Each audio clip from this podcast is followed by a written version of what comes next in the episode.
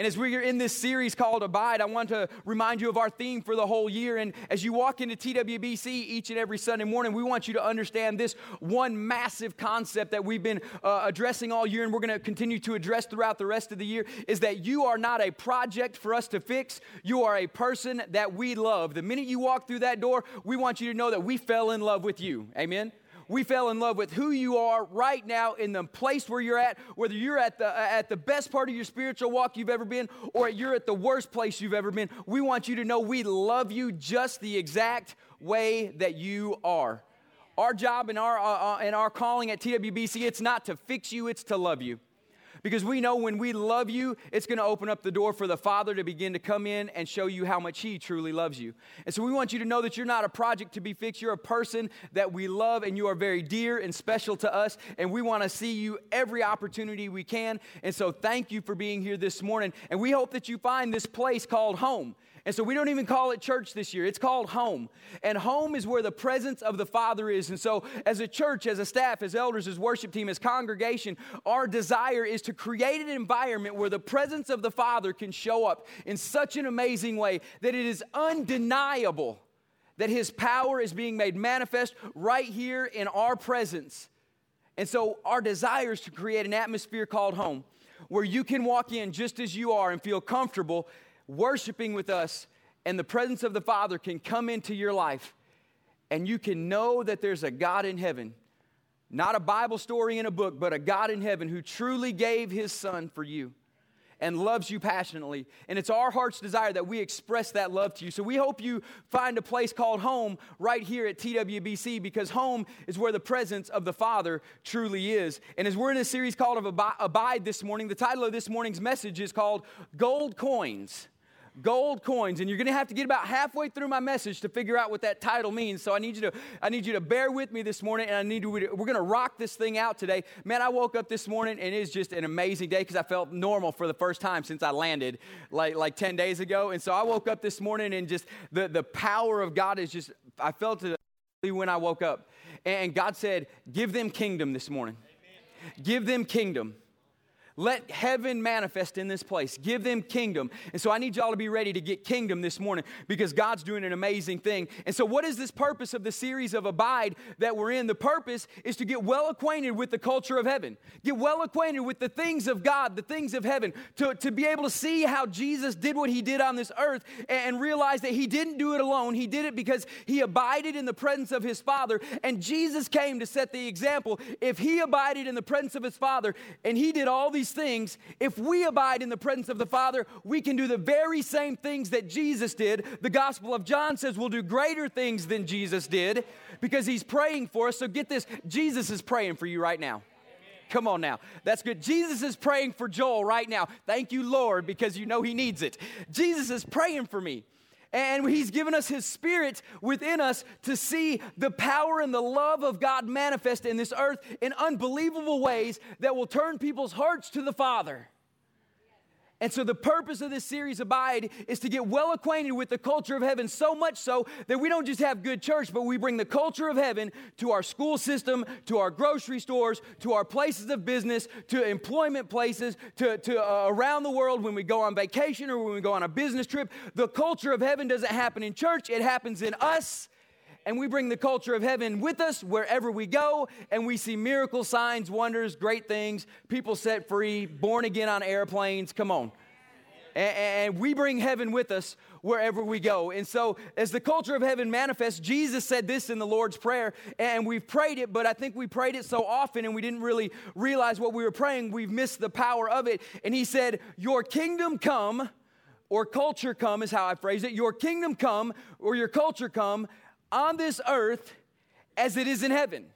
Your kingdom come, your will be done on this earth as it is in heaven. And as you begin to read and study that, if we're asking for his kingdom to come, we cannot go back to what we've always thought is his kingdom. We must expand our thinking and step into the culture of his kingdom so we understand the culture of heaven. So then, when we pray, Your kingdom come, we begin to expect what Jesus expects because he's praying for us to have his kingdom come into this earth. So it's His kingdom come, His will be done on this earth or in our culture as it is in His culture. And so I want us to begin to fully expand on this because God wants to do more than have a momentary encounter with you. He wants to start it in a moment and create a movement out of it that abides. And when a movement begins to be created, cultures begin to change, but culture doesn't change overnight. And so, if we just have a moment, a one time experience with God, that is amazing, and I'm not making light of it, but God never expected it to last for a moment. He expected whatever you did to get into that moment to cultivate it to a movement that abides over weeks, months, years, and decades. Come on, and decades, and decades. Come on.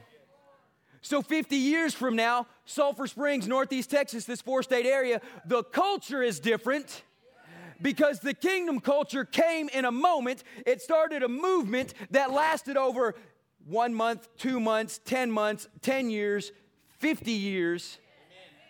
And society is different because TWBC found kingdom culture and just figured out a way to get it to the earth. And that's our heart. That's what we want to see. And so it's got to be more than a moment. It's got to be a movement that abides. And in a movement that abides, we're going to we're going to begin to change things. And last week and the several weeks prior, we've addressed these seven issues. We're going to change things. We're going to change the seven mountains of influence that are in our life. Family, religion, economy, education, government, arts and media, science and technology. These seven areas influence every area of your life.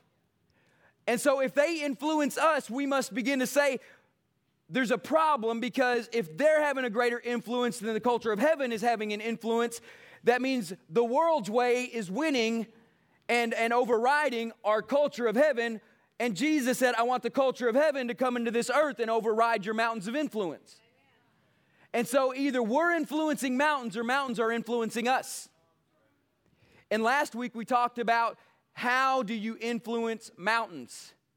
How do you do it? And last week we talked about it was to value your platform. Your place of employment is your platform. Value it. Fall in love with it because it's your opportunity to change a mountain of influence, whether it be your family, whether it be in a religion, whether it be in economy, whether it be in education, whether it be in the government, whether it be in arts and media, whether it be in science and technology. It doesn't matter what it is we must begin to understand whatever uh, platform we're in or work environment we're in, if we would value it, put great importance on it, the kingdom of God can show up in it and we can begin to change the mountain, not the mountain change us. And we must begin to change mountains. Do you believe mountains still move? Give me an amen. Come on. We got to start believing this thing again that we can have a divine influence on the mountains that are trying to influence us and we can change them. That is why I'm a firm believer. If you are a great business person, don't try and quit your business to come into the ministry. You have a ministry, it's to change economy. I, I think we did a, a great injustice over the years when people began to get a calling of God on their life. We quickly pulled them out of the world and put them in churches when they probably should have stayed in the world because we have more effect outside of the building than we do inside of the building. And I'm not knocking people who have quit jobs and gone into the ministry because I did it. But I do believe this that there are several people I believe were still called to the economy, to the government, to the social media, to all these things that ha- ha- God started moving in their life and they stepped into the ministry and they became miserable and now they're at the point of burnout and wanting to quit to go back into the, to, to the, to the economy or the world's industry when they may have never should have left the world's industry because they're more of an influencer out there than they are in the church. And so, in this, we got to begin to understand that you must value your platform because remember, what we understand, now that we understand how, how God has us and He's geared us in, in our work environment, what we understand, we then value, put great importance on. What we value, we then begin to steward or manage very well. What we steward and manage very well, it multiplies under us. What multiplies under us, God says, I give you authority over it. That's how you influence mountains. It's how you change mountains. And we're going to keep breaking that, that down throughout the rest of this series. And as we get into today's messages, we, we know that we must value our platform. It's our opportunity to influence mountains. But how? How do you do that? We found out last week the why in it, but how do we do it? How do we begin to influence mountains? And so we must bring them the kingdom of God. Henry Ford said this if I were to ask people what they wanted, they would have said faster horses. Think about it. Henry Ford, the inventor of the automobile, said, If I were to ask what people wanted, they would have said faster horses. And that blows our mind. It's like, why would you ask for a faster horse when you could have a car? It's easy looking back 100 years on the automobile industry. but before the automobile industry was invented, all they knew about was horses. So all they were asking for was faster horses. See, we must bring them the kingdom of God because this is the reason why. People cannot ask for what they do not know is available to them. People before the automobile was invented were asking for faster horses because they didn't know that there was a man who could create an engine and put four wheels on it and you could begin to drive. And then 100 years later, we got cars that are going 300 miles an hour. And they still wanted faster horses. See, people who are not in the kingdom do not know what the kingdom has available to them, and so they do not even know what to ask for. Therefore, if we're going to change this, this is how we change it. We bring them for what they don't even know that they need. Come on. We bring them for what they don't even know that they need. People are saying, Oh, I need an antibiotic. No, you don't. We bring them kingdom and the healing power of God. People say, Oh, I need more money. No, you don't. We bring them kingdom principles to apply to their finances and they multiply under them and they have great authority because now they begin to do it kingdom way, not, God, uh, not the world's way. People said, Oh, we need education reform. No, we don't. We need to bring kingdom into our education. And it doesn't matter what the government says, the government can't stop you from being anointed. Come on. You ain't even got to open your mouth. You can walk up to you can walk up to little Jimmy or little Billy and just walk up to him and you just keep on teaching and boom, his life is the government can't stop anointing. We must begin to understand we bring kingdom wherever we go. And you don't have to say a word. You don't have to preach it. You don't got to stop class and offer up a prayer. You just be anointed. You be kingdom. And when you walk into your classroom, you walk in with kingdom. And when a little kid is battling depression and the joy of the Lord is on the inside of you, and you just brush up against them, and all of a sudden they begin to break out in a spirit of joy. Come on. And you know, I find it funny that Christians always talk about being joyful, but when joy breaks out in the church, we get more havoc out of that than people bawling and crying and snot everywhere. Come on. There ought to be an atmosphere of joy when we come to the house of God. Give me an amen. You ought to be able to shout and clap and sing and be joyful because God is in this place. Listen, if you want to bring kingdom, understand this. The Bible says in heaven there's no more mourning, no more crying, no more weeping. So when you come into the house of God, get your mourning, crying, weeping out of the way because the joy of the Lord is here. Yeah. That's a freebie. That wasn't in my message. I'm just saying. I'll get back up here. Keep on track. We got to give them what we, they don't even know is available to them. Faster horses, really? The world's asking for faster horses. They don't know what the kingdom has to offer. The world's asking for better, better drugs and better things because they don't know what the kingdom has to offer. So we bring them kingdom in every way. There's an amazing story in the book of Acts, chapter 3, where this is explained very well. And it says, A man that was lame from birth was being carried, and whom they laid at the temple gate that is called Beautiful. You know, that man thought that gate was anything but beautiful. It was a constant reminder of his crippled. It was a constant reminder that he's a beggar. It was a constant reminder that he was uh, uh outcast in society, that he couldn't support himself, that friends had to drag him before a gate so he could beg for money to survive from day to day. Can I tell you, that man thought that gate was anything but beautiful? That gate was a symbol of misery for him. But when kingdom shows up at a gate called beautiful, and it said he was at a gate called beautiful for ask for alms for those entering the temple. Seeing Peter and John about to go into the temple, he asked to receive alms from them. And Peter directed his gaze at him, as did John, and they said, Look at us and he fixed his attention on them, expecting to receive something from them. Come on. See, when you expect to receive a little from God, he can change your whole world. You may be expecting the wrong thing, but you just got to come expecting. You just got to come expecting, expecting to receive something from them. But Peter said, I have no gold and I have no silver, but what I have I give unto you. In the name of Jesus Christ of Nazareth, rise up and walk. And he took the man by his hands and he stood up and his ankles were strengthened on both feet and he went away rejoicing. Can I tell you, in one day, the man who was asking for faster horses is now asking for, What can I do for the kingdom of God? Amen. See, he didn't know what was available to him. And listen, Peter and John had no intentions of stopping. They were on their way into the temple, and the man called to them. Peter and John didn't have intentions of stopping, they were going to do their, their thing at the temple.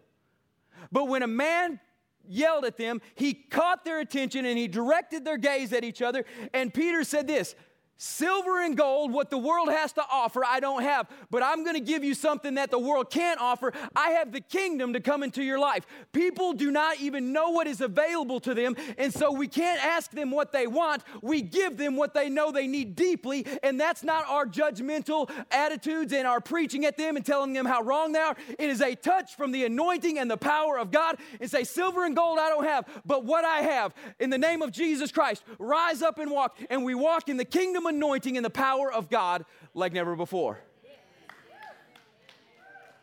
Lost people don't know what to ask for. So give them the power of God, do a miracle in their life, and tell them this is from Jesus, and they'll get saved. See, we as the church, we've tried to give them all kind of legalistic preaching. We've tried to give them all kinds of judgmental attitudes of why they should and why they shouldn't, and, and good life skills and good principles. When are we going to get back to giving them anointing? And the power of God. And I'm so excited. I'm so excited that we have the opportunity, beginning right here, right now, today, to give to people what they don't even know is available to them. You may be thinking, Pastor, I don't know what's available to me. Well, good, it's available to you too, even though you don't know it. And that's where the Bible says, seek first the kingdom of God and His righteousness. And we always focus on, and all these other things will be added unto you. See, we're back on things. No, seek first the kingdom. If you don't know what's available, seek the kingdom. If you're not sure what the kingdom offers, seek Jesus because where Jesus is, is the kingdom. And as the church, when we seek kingdom, we'll be able to give them what they don't even know is available to them. And so, as we move forward throughout this message, I want us to begin to think about what we can bring to the world and the kingdom. If we're gonna give them something differently, we must think differently. We must think kingdom before anything else. If we want them to think differently, we first have to think differently. See, a lot of times the mountains of influence are influencing the church more than the church is influencing the mountains. And so we must begin to think differently as the church we must begin to really think what is it what if it really is true that with God all things are possible? Come on, we got three amens. Come on. What if it is really true that with God all things really are possible and we begin to think differently and think like that? Because it is true.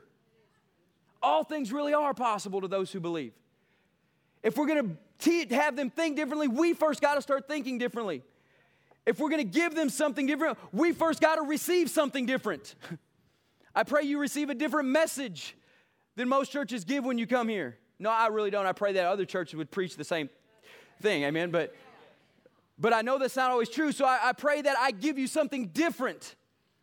I pray that the message that I bring gives you hope and gives you life and brings you joy and gives you inspiration that I really can do all things through Christ, that God has a purpose, a plan, and a destiny for my life, that there's something different about this church because there's a different message than legalism and judgmental attitudes and everything else. I pray that we get something different so we can give something different. And I pray that God would manifest mightily in your life. If the kingdom of heaven cannot influence the church, how do we ever expect it to influence the world? If the kingdom of heaven cannot influence the church, if it can't change our thinking, how do we expect it to change the world's thinking that isn't following after him? If the kingdom of heaven cannot transform Joel, Joel can't expect the kingdom of heaven to transform the lost people's life out there. It must begin to happen in the church. It must begin to happen right here at TWBC. That the kingdom of heaven, because such a great influence on us, it changes us, and we realize it's not for us. It is for us, but not completely to be encompassed by us. It's for us so we can go uh, steward it, multiply it, and expand it, and have authority over it in the world, and we begin to change the world. I want to read you this quote. Changed, changed my perspective when I read it. And this is a quote by Alexander the Great. Alexander the Great was a, was a great leader. And it's a well known story, and history tells us a well known story of Alexander the Great. Once he was passing by a beggar and gave him several gold coins. And someone noticed that he gave him several gold coins and asked why, mentioning that copper coins would have met the beggar's needs. To this, Alexander the Great replied, Copper coins would have suited the beggar's needs, but gold coins suit Alexander's giving.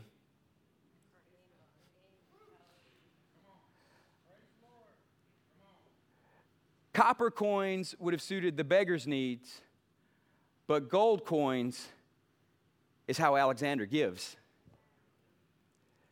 Too many times the church has been meeting beggars' needs with copper when that's not how the kingdom gives. We've been meeting the world's need with copper coins and the things of the earth rather than giving them the kingdom of God, which is gold coins. And, I, and when I read that, the gospel came to me in a whole new light. When we try to get somebody saved, we do it through earthly means and earthly aspects. When God wanted to get the world born again and redeemed, He gave His one and only Son. He didn't give something that the earth needed, He gave all that heaven could possibly offer. He gave us His very best. He gave us His one and only Son, Jesus Christ. Copper coins does not suit the way my God gives, gold coins suit the way my God gives because he gives of his kingdom and from his kingdom of which there is no end, and his rule and his reign will last forever. Come on now. Copper coins will suit the beggar's needs, but gold coins suit Alex giving. Whew. I hope you write that down. Take a picture of that screen because some of y'all need to read that and meditate on it for a week. Because some of you, you'll go to work tomorrow and, somebody will say, Hey, pray for me. And you'll say, Okay, I'll pray. And you just gave them copper when you got gold. You gave them copper when you got gold. See, copper can meet needs, but that shouldn't facilitate or suit our passion for giving. Copper can meet the needs of people and individuals, and, we can put band aids on things. But God didn't come with a band aid, He came to make all things new.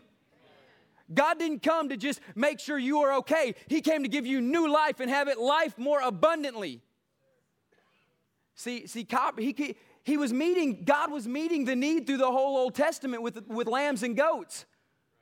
But he doesn't give according to what we need, he gives according to how he wants to give and what he has. And oh my goodness, when we'll realize God wants to give us gold and not copper, we'll be free to go give kingdom and not earthly. I pray that that sets into your spirit this week. Copper coins would have fit the beggar's needs. But gold coins fits how Alexander gives. I've realized in my life that we've been trying to, uh, me personally, do things in ways that I think are good, that I think are great, that I think will work, and they've, they've been working and they've met needs but I don't want to just meet needs anymore. I don't want to just meet needs anymore. I want to give people kingdom. See, I can give them copper all day long and meet needs, but, but, but God didn't give me copper, He gave me gold. So why should I cheapskate the world and give them copper when God gave me gold? Why should I give them what I think the TWBC can offer when I can give them what the kingdom can offer? Why should I give them what's in Joel's ability when I can do what's in Christ's ability? I mean, I'm telling you, it's a brand new day. Everything's changing. And we must begin to realize, know, and understand that God wants to give more than we're ever willing to ask for. Henry Ford really said it best. If I would have asked them what they wanted, they would have said faster horses.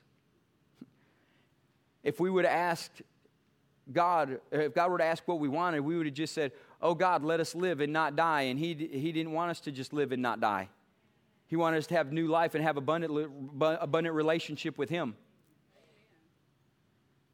And so we must begin to ask ourselves as a church are we useful or are we necessary?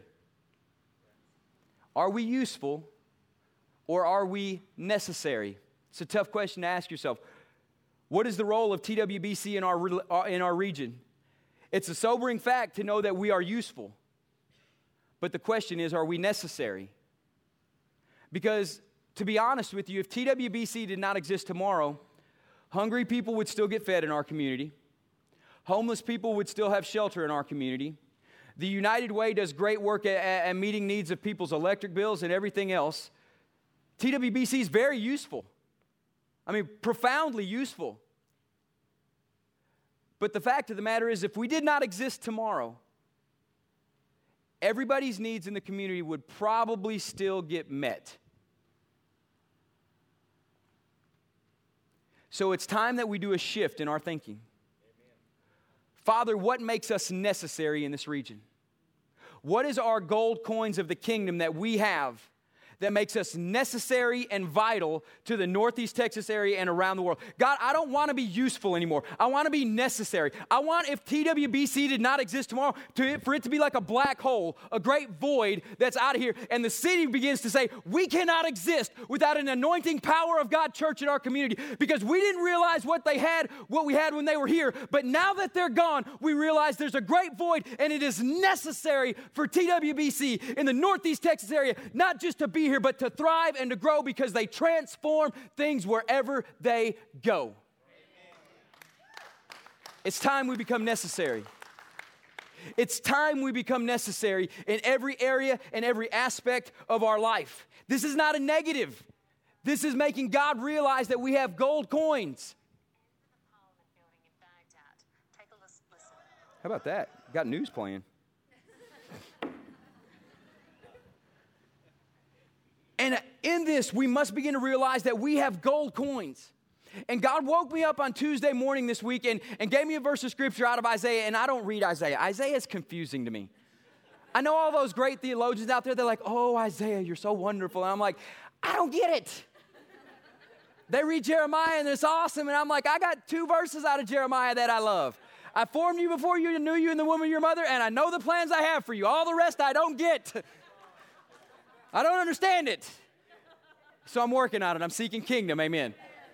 But he woke me up and he gave me this verse out of Isaiah 61, and it's verse, uh, verse 4 in the second part of it. It's part B. And it says, They shall repair, and that word really is redeemed, make new, ruin cities. And, and that word repair in the language, you break down, can be moved down to the devastation part. And they shall redeem the devastation of many generations. That's what makes us necessary.